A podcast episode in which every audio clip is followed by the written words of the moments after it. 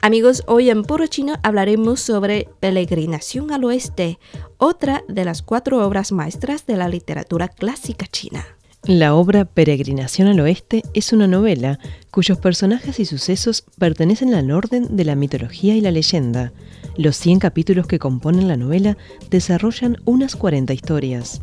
La obra cuenta la historia de una peregrinación que hace el monje Tang Xuanzang y otros tres personajes por las rutas del oeste en busca de los textos sagrados de budismo.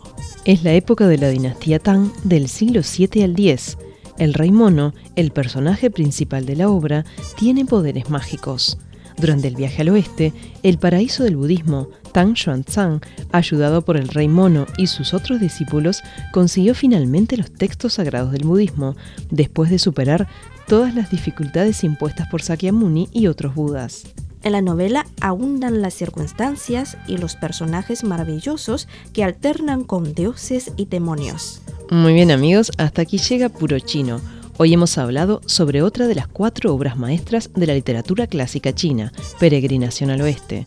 Por más información, visiten nuestras webs espanol.cri.cn y espanol.china.com. Seguimos con más China en Chino.